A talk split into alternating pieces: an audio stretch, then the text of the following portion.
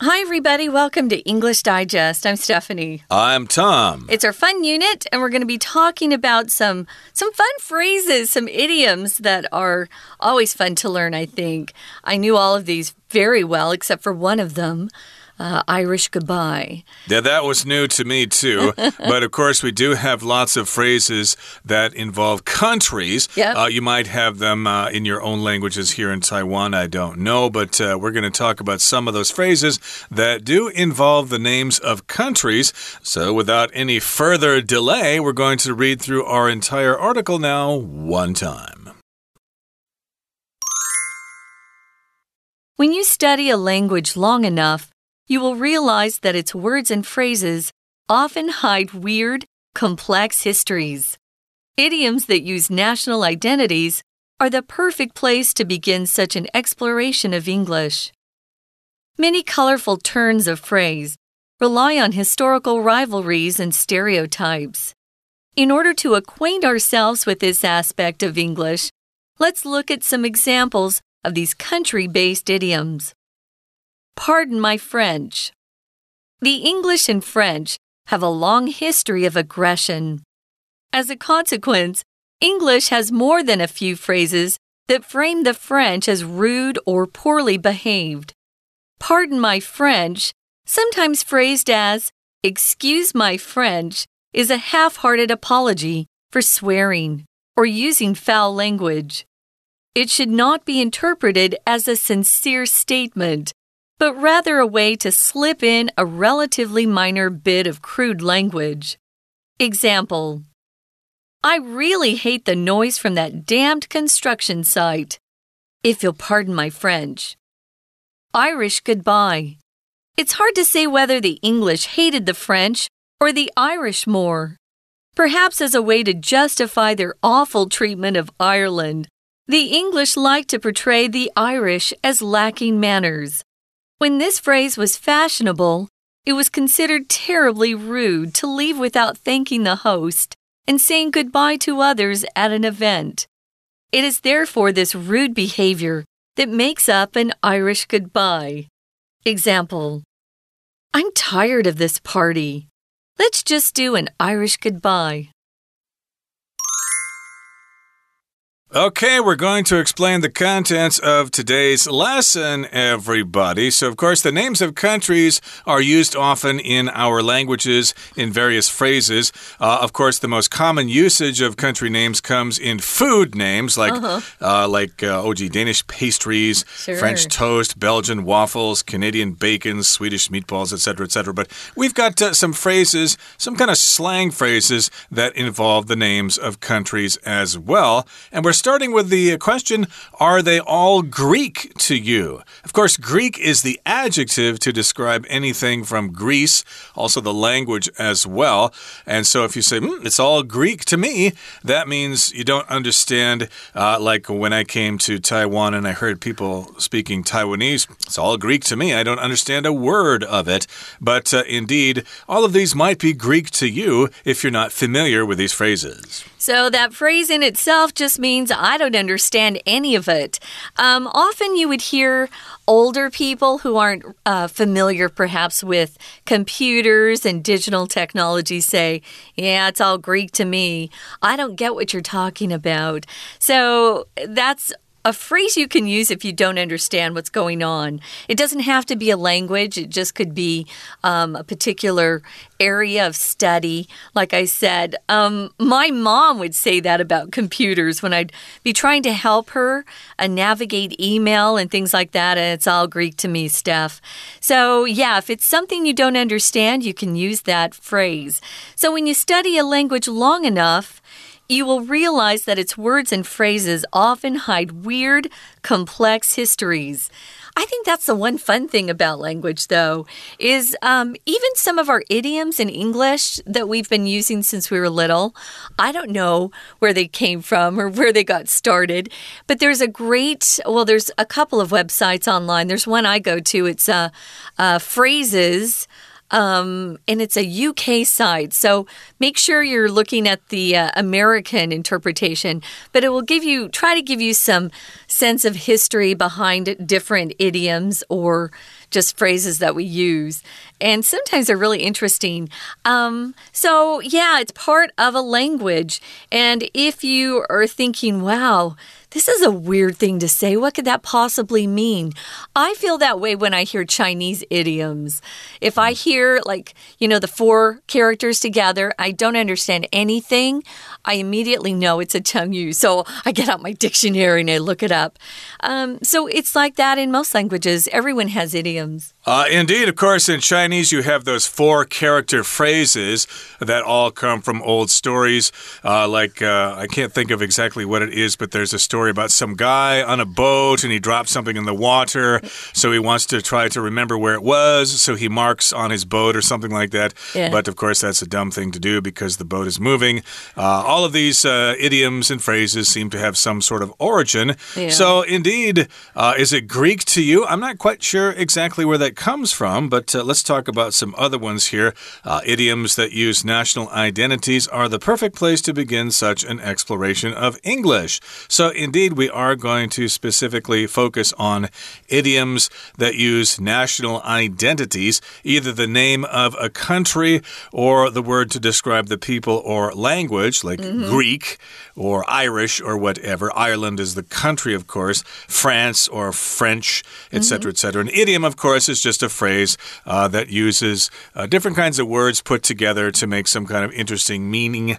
Uh, like, of course, the idioms in Chinese, you know, um, uh, there are all sorts of them. I can't think of any off the top of my head, but uh, we've got some in English that do specifically refer to countries or things that have to do with those countries.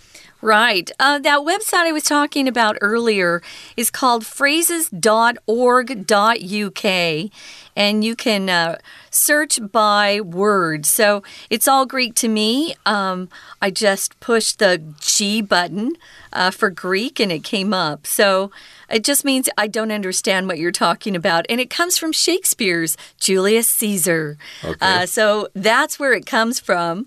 So that we can thank Shakespeare for a lot of our idioms. Or There's phrases. something rotten in Denmark. Yeah, that's from Shakespeare as well. Uh -huh. uh, a lot do come from Shakespeare. Of course, I think he got them from other places. But many colorful turns of phrase rely mm -hmm. on historical rivalries and stereotypes. A turn of phrase is just a unique way of phrasing something, and a rivalry means people are competing against each other. Uh, they tend to hate each other.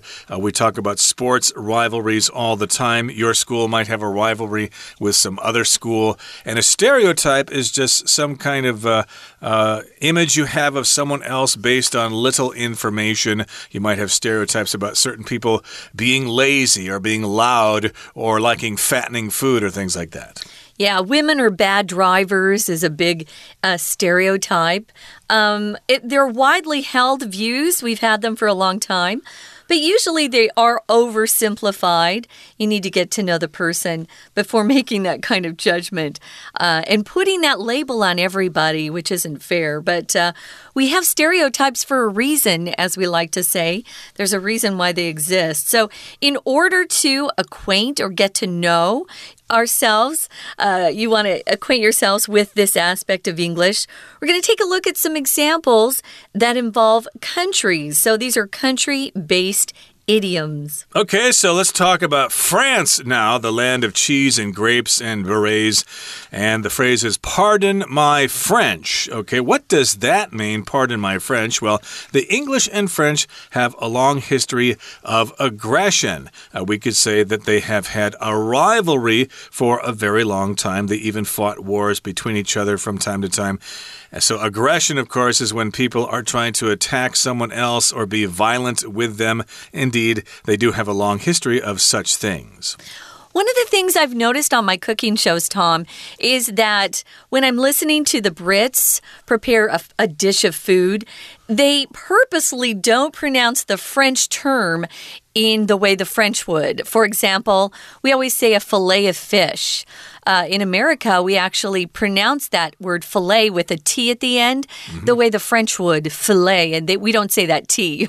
But if you're listening to a British cooking show, they will say the fillet. And I think they do it because they just want to make the French kind of go, ugh. Could um, be. It's kind of funny. They have a lot of that sort of thing. Uh, they say pasta in Italy. So what do the Brits do? They say pasta. Mm. So we say pasta in America, but the Brits will say pasta. And I think it's just that those uh, European countries are so close. It's like, uh, like kind of elbowing a brother or sister and kind of, you know, making them mad a little bit. Uh, they don't always hate each other, but they've had some, uh, definitely had some bad experiences and wars with each other in the past. So, pardon my French, uh, they have a long history of aggression. Um, we talk about aggression when we're talking about uh, some situation that gets kind of hostile and even looks like it might break out into a fight. Um, I used to teach uh, business English, and I had people that were constantly saying, Yeah, I want to be more aggressive. I said, Don't use aggressive at work, use um, proactive. Uh, it's better because aggressive gives us that word has the sense that you want to, like, you know, get ahead by putting other people down or hitting people or, you know, being a little bit too rough just say, you know, I want to be more proactive. I want to be a go getter. Uh, aggression, again, we use that to talk about kind of a hostile situation where uh, something um, could bad could break out, right? right. Like uh, maybe two dogs that don't like each other and they start growling. One might attack the other. Right there, expressing strong signs of hostile aggression, uh, like when you're trying to drive in Taipei traffic during rush hour. You need to be aggressive. But yes, if you want to pursue a career, uh, you should be proactive or you should be ambitious. So, again, we're talking about the English and French rivalry. They've had a long history of aggression, and as a consequence, English has more than a few phrases that frame the French as rude or poorly behaved. So, this is a result of this rivalry, of this mutual aggression. That's what a consequence is. Uh, if you don't go to the doctor ever in your life, well, the consequence is you're probably going to get a fatal disease and die.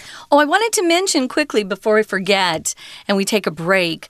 Um, you can pronounce hostile the way I just did or like Tom did, hostile. Uh, they're both correct. And as you know, in English, especially in America, we have several different pronunciations available. So it could be hostile or hostile. They're both great and acceptable. Right now, someone who's never hostile to our listeners is our Chinese teacher. We're going to listen now. 听众朋友，大家好，我是安娜。我们今天要来带大家看一下有关于国家的片语的大集合哦。当我们学一个语言学得够久的时候，我们会发现，其实学语言。 好像就是在学文化诶，因为我们会发现，例如说英文或日文的单字啊、片语啊，往往会隐含着很复杂的一些历史 histories 在背后。所以语言学家会跟我们讲说，要把语言学好，其实就要了解他们的文化。而使用这些国家认同的谚语，就是开始这种英文探索的理想起点。我们来看一下第一段第二句的地方，在主词的 idioms 之后。带了一个限定用法的关系子句，主词是 idioms，后面从 that 一直到 identities 的地方是修饰这种谚语哪些呢？就是使用 national identities，所谓国家认同。因为其实语言当中啊，都会有一些对于历史竞争啊，或者是历史当中对于其他民族的刻板印象，所以我们现在就要来看第一个，第一个呢叫做 Pardon my French，Pardon my French。嗯，原谅我的发文，原谅我发文是什么意思呢？为什么中文会说原谅我讲脏话？因为其实英国跟法国他们有悠久的侵略的历史哦。那因为这个侵略的历史，所以英文有很多的片语就直接把法国人描绘成粗鲁啊、行为不端正啊等等的。我们来看一下这个片语当中第二句。首先，as a consequence，这里的 as 是介系词，作为、身为。consequence 就是我们比较熟知的。Result 结果，可是这其实要把它当成一个整体的片语来说了哈。As a consequence，或者是 as a result，因此就是因为之前英法常常会打来打去的有侵略的历史，所以英文其实有一些，而且其实不止一些哦。关键在于 more than a few 这四个字可以框起来。如果你看到 a few，它指的是可数名词的一些 some。但是如果是 more than a few，它就是很多，其实就有 many 的意思。但是在这里的 more than a few phrases 这五个单字后面带了一个限定用法的关系子句。这个关系子句从 that 一直到句尾，这些片语如何呢？That frame the French as rude or poorly behaved。中间动词的 frame A as B，其实就有视 A 为 B 的意思。 We're going to take a quick break. Stay tuned. We'll be right back.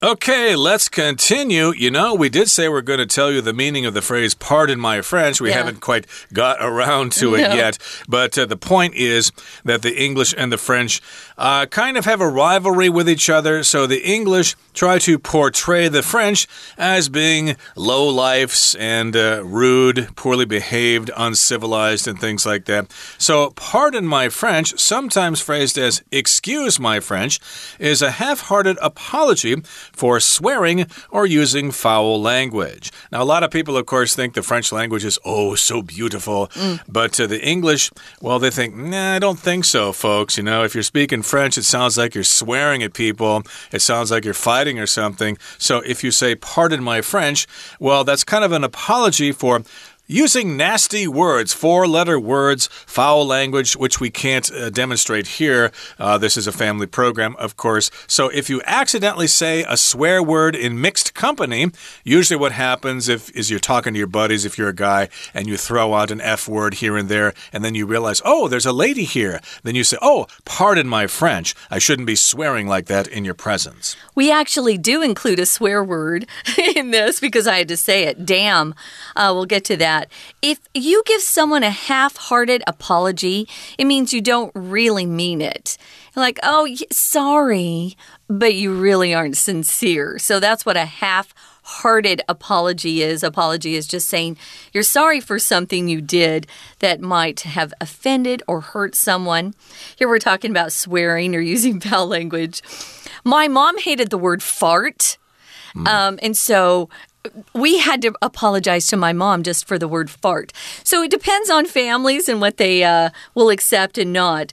In this example that we're giving to you here, we're using uh, the swear word damn, and we'll often put a D, an ED at the end to turn it into an adjective. That damned construction site. Uh, a lot of times it just sounds like we're saying damn, though, without the ED. Um, that's a soft one, though. There are other words that are harder than that. But again, yeah, I don't use the, the, F word. FYI. Yeah, we can only uh, give that uh, that word here as an example because the other ones are too harsh. But uh, of course, it should not be interpreted as a sincere statement, but rather a way to slip in a relatively minor bit of crude language. So, indeed, sometimes you do want to use a harsh word mm. in your conversation. So, you may use this phrase, pardon my French, to basically get away with cussing. Cussing uh, is the same thing as swearing. It's just a little bit more um, informal, I would say. Mm. Yeah, we we used cussing when I was a little kid. Stop cussing! I'm going to tell mom. So uh, the third one here we've got for you is the oh. Before we get there, we didn't talk about the construction side. Yeah, this is the example, yeah. uh, as you said before. I really hate the noise mm -hmm. from mm-hmm. that damned construction site. Construction, of course, is the process of building something. Oh, wow, there's a construction site over there. They've been working on that building for six months. I'm sick of hearing the jackhammers all day long. Uh, that's construction. You could also say, uh, My uncle works in construction. He mm -hmm. helps build houses and he works uh, building streets and things like that. And so, yes, indeed, you might say this if you're sick and tired of hearing the construction noise all day long. And you hear it a lot, at least in Taipei, don't you? People are always remodeling. Uh, notice here, um, it is a non count noun. Please don't say construction's going around, no. uh, going on in my neighborhood. No, there's a lot of construction. Uh, going on in my neighborhood. It is irritating and annoying, especially on weekends. Uh, you might want to sleep in a little later, and wow, They start early sometimes. So, yeah, that's our example here. Uh, the damned construction site, and then you'd add on that little, oh, pardon my French. Uh, yeah, we're going to move on now to the Irish goodbye. Uh, we have good impressions of Ireland. They've got great whiskey, they've got great music, and great literature, and things like that. But I guess English and the Irish don't particularly care for each other in some instances. Uh, let's not talk about the uh, situation in Northern Ireland. That's probably one reason why they hate each other so much.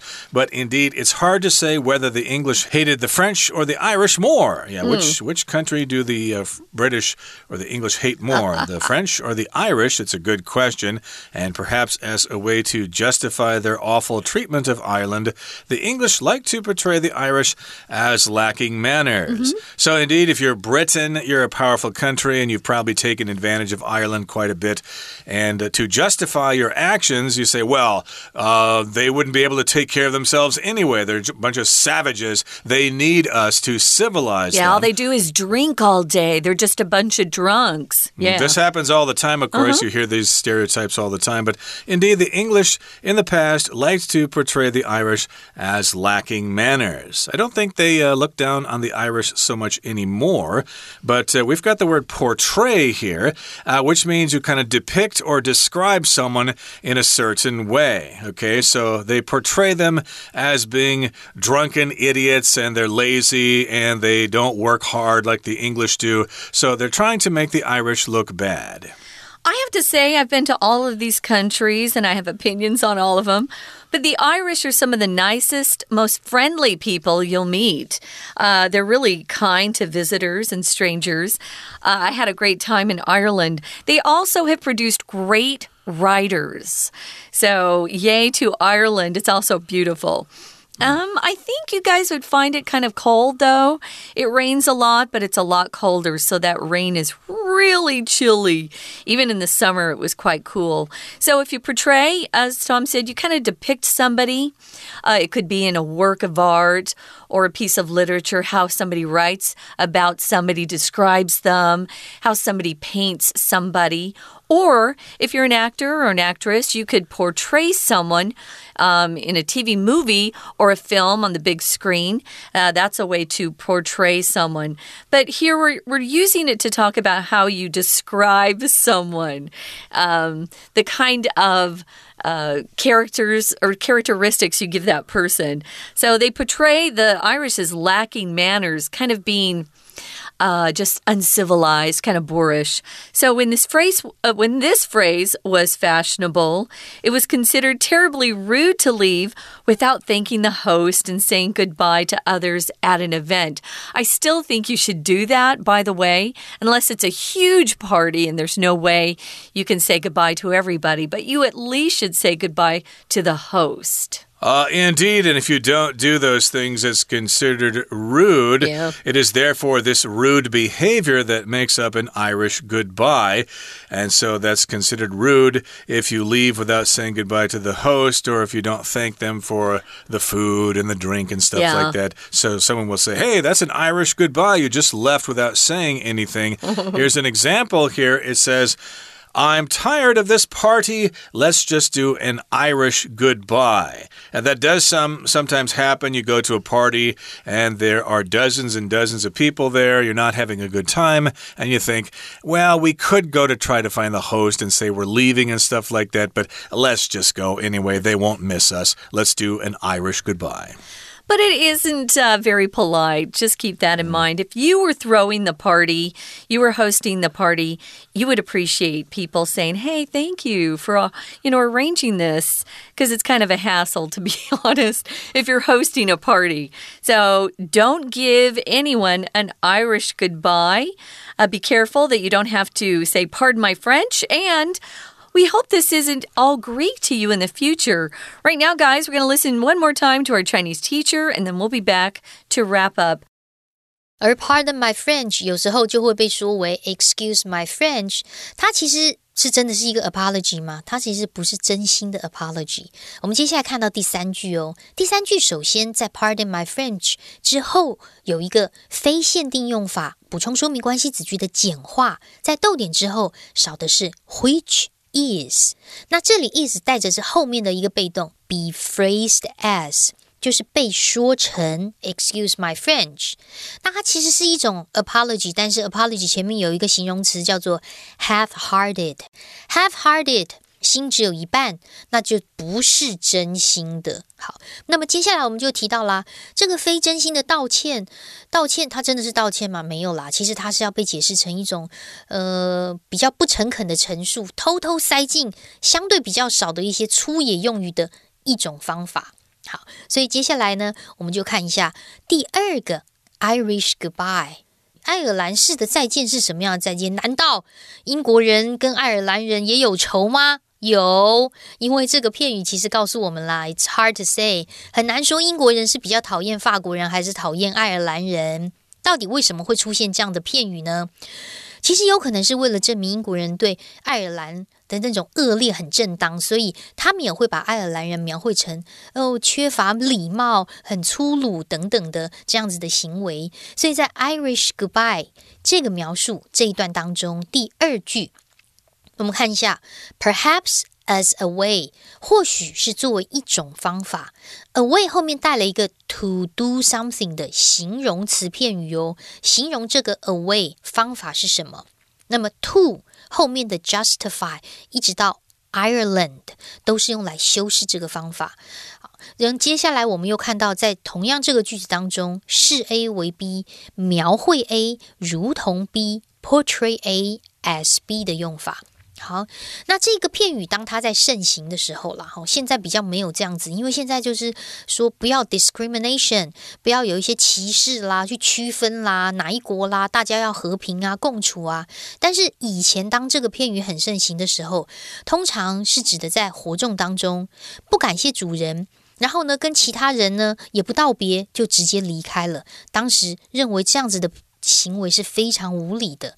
同样，在这一段，我们看第三句的地方，首先逗点前面的 fashionable 指的就是 popular 盛行，逗点之后的 it 是一个虚主词，it was considered 什么事是被认为非常 rude 非常粗鲁的呢？后面 to do something to leave 一直到句尾才是真主词。好，所以在这里又有一个虚主词的句型，因此像这种无理的行为就构成所谓的 Irish goodbye。不过同样在第四句，这里的 it is 跟后面的 that 三个字要框起来哦，因为在这里的 it 不是什么虚主词的用法，it is 跟 that 是一个强调句型，它要强调的是 this rude behavior。这个粗鲁的行为 makes up an Irish goodbye，就形成了所谓爱尔兰式的再见。